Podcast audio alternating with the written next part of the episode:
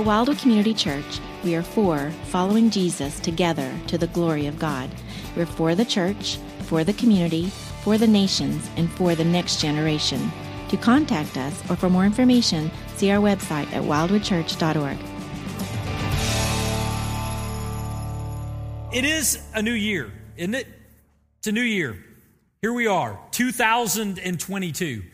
That sounds a little like a sci fi movie to me, but that is the year in which we are currently living. Now, as we have entered into a new year, some of you, maybe many of you, have developed some New Year's resolutions. I know that I spent some of the last you know, few days coming up with some New Year's resolutions. Anybody in the room come up with any New Year's resolutions yet? Lana, you and I are the two that have come up with some, so that I appreciate that for not leaving me hanging here. But, you know, many of the rest of you, you may have thought through uh, some New Year's resolutions, or you may be going to think through some New Year's resolutions. I mean, maybe the rest of you are perfect, but if you're not and you're looking for some progress, you might have thought through some goals related to your health or professional goals. You might have thought through some goals uh, about personal development or whatever it might be. But I believe something about you, and I believe something about me. And that is that we also share a goal. And the goal that we share is a goal to grow in our relationship with God in the year ahead. Now, why do I know that? Well, I know that because it is 10 degrees below zero outside, and you came here on this day. We gather together today with a hope and an expectation that we might get to know God more.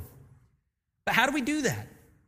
How do we go from just an aspiration, I want to know God more, to actually knowing God more? Well, by God's grace, God has given us truth. He's given us His Word. He speaks to us through this so that we might get to know Him for who He really is. But here's something that I've noticed, and maybe you've noticed this as well. When it comes to God's Word, we oftentimes will read parts of it while neglecting others.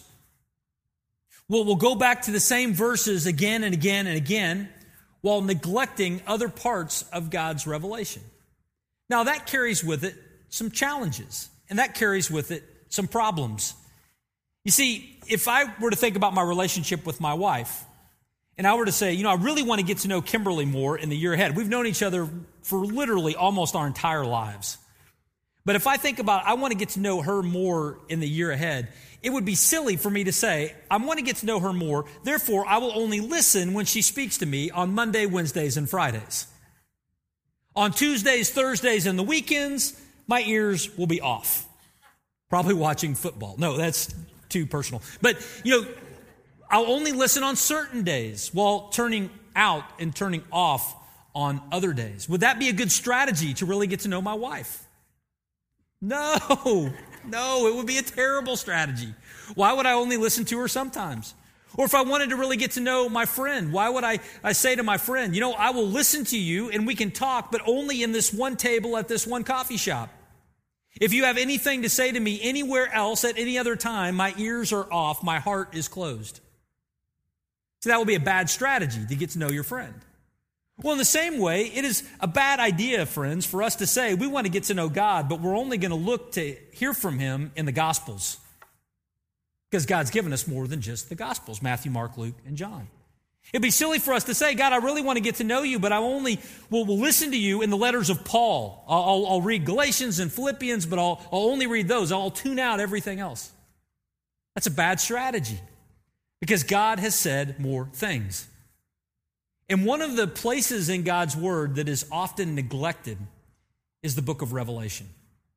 Oftentimes, the book of Revelation, we, we, we just turn it off and we tune it out.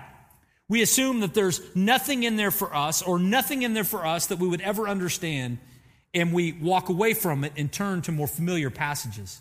But, friends, if we do that with God, and we are a group of people that want to get to know God more, if that's our strategy, we're saying to God, God, I'll listen to you on Monday, Wednesday, and Friday, but I'm going to turn you off on Tuesdays, Thursdays, and the weekends. Because inside of the book of Revelation, there is truth and there's a picture of who our God is that you need and I need to see. And it comes with a promise. Revelation chapter 1 and verse 3. Blessed is the one who reads aloud the words of this prophecy, and blessed are those who hear and who keep what is written in it, for the time is near. There is blessing associated with reading this section of God's word, from hearing what God has to say about who He is in the midst of it. And so, friends, as we head into 2022, as a church family, we're going to be looking at this section, this often neglected section of God's word. And we're going to do so in a number of different sermon series. This month and next month, we're going to be talking about how this section of God's Word reveals for us that Jesus is the Lord of the church. We, being members of the church, He is our Lord. And so we're going to see that in Revelation chapters 1 through 3. Then after Easter, we're going to come back and we're going to see how He is also the Lord of heaven in Revelation 4 and 5 as there's a, a picture for us of what is happening in heaven right now, even as we speak.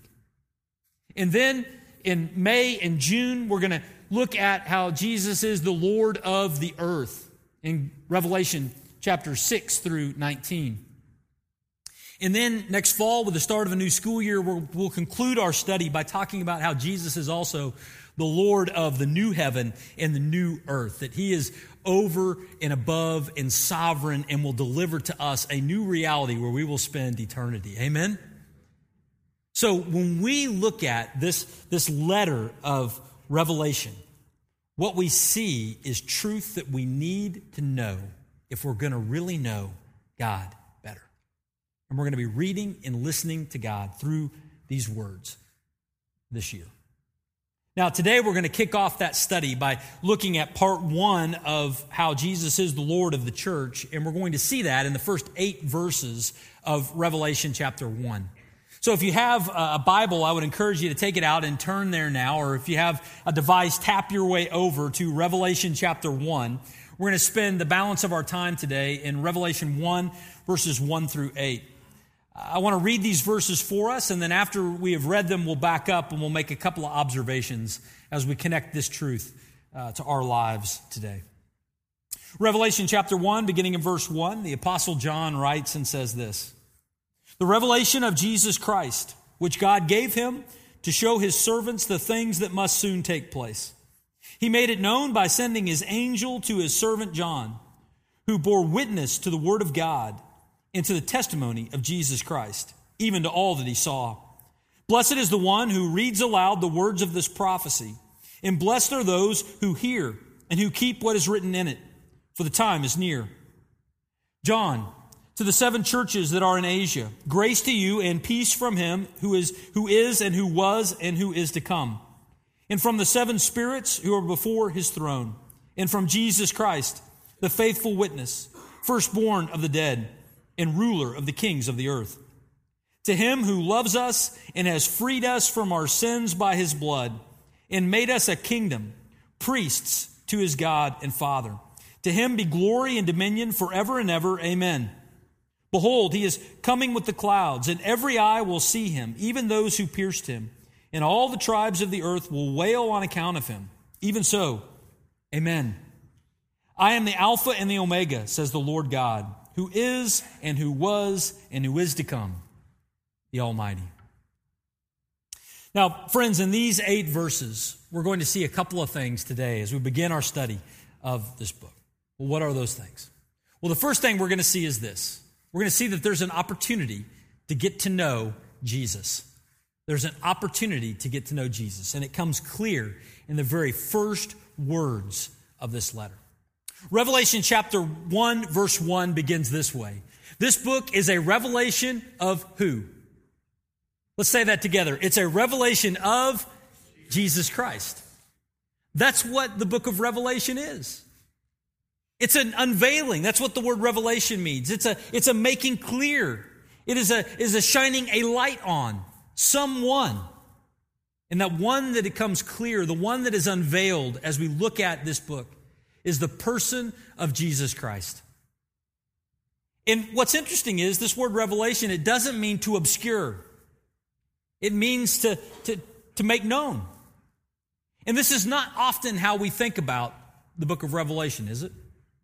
We often think of the book of Revelation, maybe the reason why you have hesitated to read it or to study it is because there are a lot of symbols inside of it. There's a, a lot of different things talked about that might, we might struggle to understand. But here's what we need to know at the very beginning God gave us this letter not to confuse us, God gave us this letter to reveal to us something of His Son, Jesus Christ.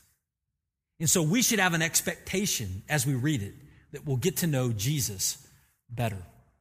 Now, this is something that William Newell makes clear. You know, all of the different symbols and numbers and names inside of the book of Revelation. William Newell reminds us of the importance of looking for Christ as we read it.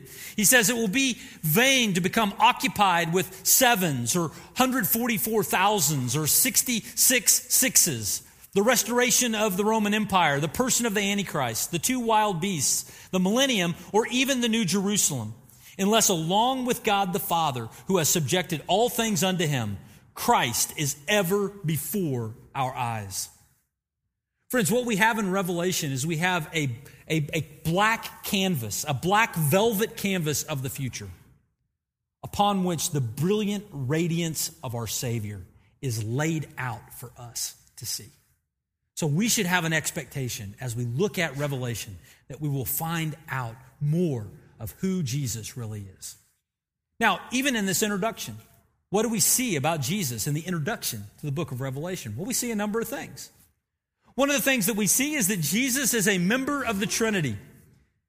Uh, this revelation was initiated by God, and at the very beginning of this book, the, the Trinity re- refers to the fact that there is one God who is revealed in three persons Father, Son, and Holy Spirit. And Jesus Christ is the second member of the Trinity, the Son of God. Fully human, yes, but also fully God. And what we see in this letter is we're reminded of that as Jesus is placed alongside the Father and the Spirit. He says, Grace to you and peace from him who is and who was and who is to come. Now, who is being referred to there? That is God the Father and from the seven spirits. Who is being referred to there? Well, this is a reference to the Holy Spirit, but maybe it's not as easy for us to see. Because what is this saying? That there are somehow seven Holy Spirits? I mean, what's the significance of the number seven? Well, the number seven is a number of completion. And this reference is, is referring to the fact that the whole Holy Spirit is involved in this. But I also think seven is used because there are seven representative churches to which this letter was originally given. And it was a reminder that that same Spirit was able to be fully present for each of the churches. And that's a promise that is true for us as well today. The Spirit is fully present with us. And so Jesus is alongside the Father and the Spirit, and He is there as the third member of the Trinity. So we see in this equation that Jesus is revealed very early on in this letter as God himself. But what else do we see about Jesus? Well, we also see here that Jesus communicates with his church. He communicates with his church. We see this in the first few verses. It says that Jesus has made these things known. Jesus has made these things known, that revelation that came from the Father through the Son to an angel, to the Apostle John, and then communicated to us inside the church. Jesus is communicating with us. Friends, Jesus is not absent from us, but he's present with us and he is communicating to us through his word. That's a wonderful promise. You know, one of the things I wish I was much better at as a son is talking to my parents. Just, I, love to talk to them, but life gets busy and when can we find time to talk? I love the holidays. I had many chances to talk to them over the break, and that was a wonderful thing. But all too often, I think I'm, I'm, I'm the son that doesn't call enough. And sometimes we might think of our connection to Jesus. He's the God who we feel distant from because we don't hear from him very often. But at the beginning of Revelation, we get a reminder He is the God who communicates with us. And He communicates with us through His Word, the Gospels, the epistles, and yes, even the book of Revelation. He's speaking to us through His Word, He's communicating with us. What else do we learn about Jesus? We learn that he is the, the faithful witness. The, the faithful witness. Not only is he communicating, but what he is communicating is true. Now, that's a wonderful reminder, isn't it? We don't think that the Bible or God's Word is full of both truth and error. We know that what we have in our hands in the Scripture is truth. It's because it comes from a faithful witness. Jesus communicates God's truth to us. It is why he came. We can have confidence in what he says. We also are reminded that Jesus is the firstborn of the dead, verse 5 tells us. Now, what does this mean to say that Jesus is the firstborn of the dead? Does this mean that Jesus was the first to be resurrected? Well, no, that's not true. Because there are others who were resurrected, including those that Jesus resurrected. Remember Lazarus who died and Jesus spoke to Lazarus in the tomb and Lazarus came forth? Jesus was not the first to be resurrected. But by saying that Jesus is the firstborn of the dead, what is being said is that Jesus is preeminent over all who have experienced resurrection. And the reason why he's preeminent is because the resurrection that Jesus experienced was not on the basis of someone else's power, it was on the basis of his identity as the Son of God. And not only that, but Jesus would be able to deliver resurrection to others. When Lazarus came forth from the tomb, all he could do was say what God did to him. But when Jesus comes forth from the tomb, he's able to say to all who would die in his name, Come forth, come with me, be with me forever. Jesus is the preeminent of the dead. He's the one that won the victory over the grave. And we're reminded of that in his identity right here. But not only is he the firstborn of the dead, but verse 5 also tells us that he is the ruler of the kings of the earth. This is a wonderful reminder to us because we live on an earth that has a lot of rulers and a lot of kings. We don't maybe call them kings, we might call them different offices and officers, different government officials. Some of them we like, some of them we don't like. Just be honest. That's just the reality of living in this world. But whether we like them or not, the leaders of this world all have something in common. They are all imperfect. Some of their decisions are wise, and some of them are foolish. But as we live out our lives in a world where we are, are pulled and pushed here and there by leaders that get some things right and other things wrong, we are able to be reminded and comforted that there is a leader who sits above and over all of them and that is Jesus Christ. And he is perfect and he has never made a mistake. And one day his kingdom will be established and it will be far superior to anything else that has happened on this earth. Because who will be leading us? Jesus is the ruler of the kings of the earth. We see that reminded in the early stages of this book. We'll see that played out in this letter as we move forward in the book of Revelation. But we also get reminded that he loves us. And this ought to be greatly encouraging to us, right? The one who is the firstborn of the dead, the one who is the ruler of the kings of the earth, loves you. Now, that is a remarkable statement. But it gets even better than that. Because we all know people who tell us they love us and then act as if they don't. But when it comes to our God, He doesn't just tell us He loves us, He actually loves us. And it translates into action that benefits us tremendously. What is the, the chief example of that? Well, he demonstrates his love for us in that while we were still sinners, Christ died for us to free us from our sins by his blood. Jesus died to take the penalty of our sins. He, he died not only to take that penalty, but also to give us an opportunity to live empowered by the Spirit of God, to live a life that is pleasing to God. This is what Jesus has done for us. He has broken sin's necessary rule over us and its ultimate consequence. He is someone to be praised and honored as a result. Not only has he broken that dominion of sin over us, but also he has made us a kingdom. Now, what does it mean that we're a kingdom? Well, it means that we're a group of people who are living life underneath one king. That's what it means. Jesus is the king, the sovereign.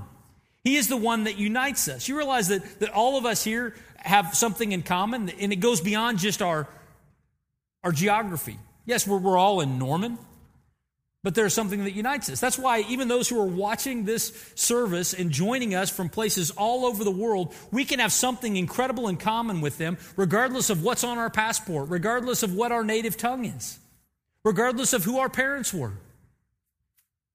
What unites us is our King. If we have trusted in Christ, then we are living inside of the realm of His dominion. We are living inside of his kingdom and under his kingdom rule. And so we have that great thing in common. We gather as a kingdom. But not only do we gather as a kingdom, but we also gather as priests. Jesus has made us priests. Now, what do we mean by that? What I mean by that is that priests have direct access to God. You realize that you have direct access to God? You know, as a pastor, I have this experience often. People will come up to me and they will want me to pray for something because they assume that as a pastor, I have some kind of a red phone hotline to God. That, that God will listen to my prayer, but he won't listen to yours. Now, if, if you come up and that's your thought, know this I love to pray with you. It is an honor. And, we pray as a moment of fellowship, trusting God together. That is a privilege that I have as a pastor. But we don't need to, you don't need to come to me to pray because you can go to God directly, not just through me. Because of what Christ has done, we all have direct access to God if we are trusting in Jesus for the forgiveness of our sins. That means if you are at home, you have access to God. You can relate to Him. If you are on the road, you have access to God. You have a connection with Him. Jesus has made that possible by dying for our sins and by giving us the Holy Spirit. And so we see that Jesus has made us a kingdom. We see that he has made us priests. And because of that, he is worthy of all honor and dominion and glory.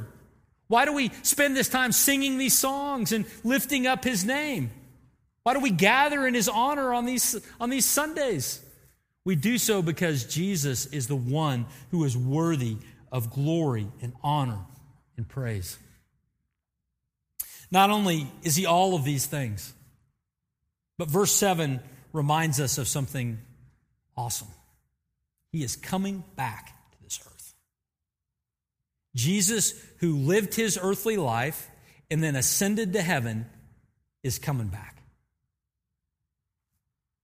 Revelation 1 7. Behold, he is coming with the clouds, and every eye will see him, even those who pierced him, and all tribes of the earth will wail on account of him. Even so, amen. Now, where did this come from? Well, this came from God, but this isn't the first time God talked about this. This very idea was talked about a number of different places inside of the scripture in very similar language. Let's think about the moment in Acts chapter 1 when Jesus ascended into heaven. The disciples, including the apostle John, standing on the hillside, looking up at the sky, watching Jesus ascend. It says, and when he had said these things, when Jesus had said these things, as they, the disciples, were looking on, Jesus was lifted up and a cloud took him out of their sight. And while they were gazing into heaven as he went, behold, two men stood by them in white robes and said, Men of Galilee, Apostle John included, why do you stand looking into heaven? This Jesus who was taken up from you into heaven will come in the same way as you saw him go into heaven. Now, when John heard that, that would have been incredibly encouraging, right? They're watching their Lord and Savior ascend to heaven, wondering how they will manage life with him in heaven. And the angel says, Hey, guess what? He's coming back. He would have been encouraged by that. But when Revelation was written, it had been 60 years the volume on that soundtrack had been turned down. And then in Revelation 1 7, John gets reminded guess what? It's still true. He's still coming back in the clouds. Now, this was not just something that John was aware of, this is something that was talked about in Scripture, even going all the way back to the Old Testament. Uh, Zechariah chapter 12 and verse 10 talks about the nation of Israel's response to Jesus when he returns. And it says this it says, I, I, will pour out on the house of David, on the nation of Israel, and the inhabitants of Jerusalem a spirit of grace and pleas for mercy, so that when they look on me, on whom they have pierced, they shall mourn for him as one mourns for an only child, and weep bitterly over him as one weeps over a firstborn. This Old Testament prophecy connects with what is said in Revelation 1 7 to remind us that when Jesus comes on the clouds at the time of his second coming, the nation of Israel, alive at that time, will see him and will realize that the one they turned over to the Romans for crucifixion was indeed the Savior of the world. And they will weep in repentance and turn to him. This is an incredible promise in Revelation 1 7. But not only will the nation of Israel see him, but Revelation 1 7 tells us that all will see him when he comes back including the tribes of the earth. This echoes what Jesus himself had said in Matthew 24, verse 30. Then will appear in the heaven the sign of the Son of Man. And then all the tribes of the earth will mourn, and they will see the Son of Man coming in the clouds of heaven with power and great glory. Some will embrace him, some will be received in salvation, but those who reject him, when they see him coming in the clouds, will weep, knowing that judgment is coming. You see, friends, at the beginning of this book of Revelation, what is revealed is the person of Jesus Christ, his identity and who he is, and the reaffirmation of the promise that he will come back to this earth again one day. And so, if we want to get to know Jesus, we should not neglect this important book in the Bible that against the, the black background of the future reveals to us the brilliant radiance of our God. Not just the Gospels, but the book of Revelation as well. And this year, our desire is to get to know Jesus more by looking at this book. That's the first thing we need to see. But there's the second thing we need to see in these verses. And that is this we need to live, or we ought to live, with a sense of urgency. Live with a sense of urgency.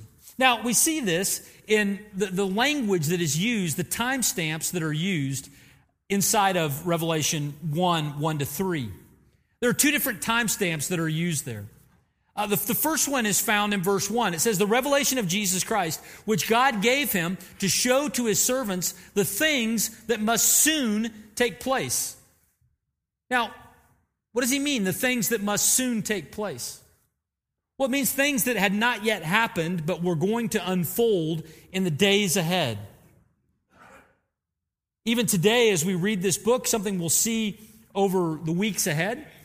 The events of this book are still future. Many of them, still future. Things that we are waiting to happen. And so there's a sense where these things are, are, are, soon to take place. I like it, the idea of this idea of soon, because it reminds us of uh, something that we see from the Old Testament. See, when Daniel gave his prophecy of the end times, Daniel called them the latter days. In other words, those days they're going to happen way down the road. But when John here talks in Revelation 1, he talks about the things that are soon to take place. The latter days are the next days. They're the things that are getting ready to transpire upon the earth. As we sit here today, the events of Revelation are events that are getting ready to transpire upon the earth. And the end of verse 3 tells us that the time or the era when those events will begin to unfold is near. Now, when we see that those events are near, what, what does that mean? Because if you're like me, this is probably something that you've thought of. I don't consider 2,000 years as near. Right? I mean, these words were written in 95 AD. And here we sit in 2022. And these events are still future. That means that near is at least a couple of thousand years away. Now, that is, that is a, a difficult thing for us to reconcile, isn't it? But we need to be reminded that our perspective and timing is just different than God's. Our perspective and timing is, is different. Uh, there's, there's a fictional story, but I think it helps illustrate the point of a man that goes uh, in the presence of God and he, sees God and he says, God, I need to ask you a question. He says, God, I, I understand that a, a, thousand years to us are just but a few seconds for you. Is, is, that, is that true? And God says, Yes, that is true. And then the person says, And I understand that millions of dollars to us are just a penny for you. Is that true? God said, Yes, that's true.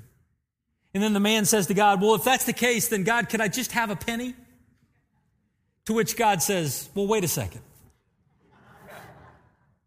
Now, that's a silly story, isn't it? But it does illustrate that our conception of near and far are probably a little different than they are for an eternal God. But God has amassed the events of the future. He knows where this is headed. This is not a, a world careening out of control. This is a world that is moving sovereignly in a direction that God has ordained. And the events of the future are sitting at the door. So, why is it that they haven't come in just yet? Well, Peter gives us some explanation of this. He says in 2 Peter 3 8 9, but, but do not overlook this one fact, beloved, that with the Lord one day is a thousand years, and a thousand years as one day. The Lord is not slow to fulfill his promise. If you've thought the Lord has been slow in delivering on the promises of Revelation 1, you're in good company. Peter would have said the same thing. But we should not count God as slow to fulfill his promise, as some count slowness, because there's a purpose, there's a point with it. God is patient towards us. That's why he's waiting, not wishing that any should perish, but that all should reach repentance. Why is God still not returned unto January 2nd, 2022? It's because he's giving more of us the chance to respond, to repent, and to turn to him. As someone that trusted Christ in April of 1990, I can tell you I'm thankful that God didn't send his son to return in December of 89. I'm sure at that time there was someone saying, God, why are you delaying? But I'm so thankful that he delayed. And even as we sit here today, friends, if God tarries another year, another thousand years, it will be because of his mercy and his grace and his pursuit of us. But even with that, knowing that the events of the end are amassed at the doorstep, knowing that they are near, we should have an urgency in our response. We should respond while we have time. See, Revelation 1, the blessed promise we saw earlier, was going to be unveiled, not just to those who hear this, but to those who hear it and keep it and respond to it. If we want the blessing of this book, it is not enough for us to merely read it or to have it mindlessly pass before our eyes. But there is a need for us to respond in faith. Warren Wiersbe talks a little bit about this. He says, John did not send this book of prophecy to the assemblies in order to satisfy their curiosity about the future. God's people were going through intense persecution, something we'll talk about next week. And they needed encouragement. As they heard this book, its message would give them strength and hope. But even more, its message would help them examine their own lives and each local assembly to determine those areas needing correction. They were not only to hear the word, but they were also to keep it. That is, to guard it as a treasure and practice what it said. The blessing would come not just by hearing, but even more so by doing. And so we are called to respond. And we are called to respond with a sense of urgency. But what would it look like for us to respond with a sense of urgency? Well, a couple of thoughts. The first one is that we would respond by getting to know Jesus, by having that on our list of goals for the new year, that we would get to know Christ, that we would learn more of his character, that we would trust him. And how would we translate that into some practical action? Well, one of the ways is by gathering in worship, prioritizing the gathering with God's people on weekends. Not so that our seats are filled, but so that we might be reminded of these great truths in the songs that we sing and the, the, scripture that we look to. Our goal as we gather is to get to know Christ more, get together with those who have the same goal. Yeah, you think about that. We, we, we, we join a health club, we, we get a, a, a part of an exercise group if we want to grow in our physical fitness. Even if they're not our best friends, we'll get together with them because there's a, a benefit that comes to us physically by gathering with them. Friends, there is a benefit to us spiritually by gathering with people who are lifting up the name of Jesus together. And we prioritize that in the year ahead. May we prioritize reading our Bible.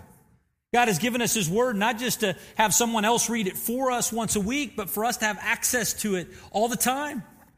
If you're looking for a plan or a pattern to read God's Word in the new year, we're going to be looking at Revelation chapters 1 through 3 over the next two months. Maybe just spend a little bit of time each day reading a portion of that Word, preparing yourself for our times of worship on the weekends. And spending time praying. Not only hearing from God and His Word, but talking with Him, expressing the things that we're concerned about and struggling with and the questions that we have. Giving Him thanks and praise for who He is and what He's done in our lives. So, part of what our urgent response would be is to prioritize getting to know Jesus. But a second part of our urgent response is this not just to, to learn about Him, but also to respond by, by keeping this word and, and doing something with it. To live as if he is returning because he, in fact, is returning. He's at the door of history, ready to return to this earth. One day, you and I will have to look him in the eye and give an account for our lives. The wise person understands that and lives today in light of that future meeting. See, friends, we see this revelation of Jesus Christ, and we are invited to respond. Would you join me as we pray? Father God, thank you. Thank you for this great truth that we have seen today. Thank you for the encouragement that it has given to us.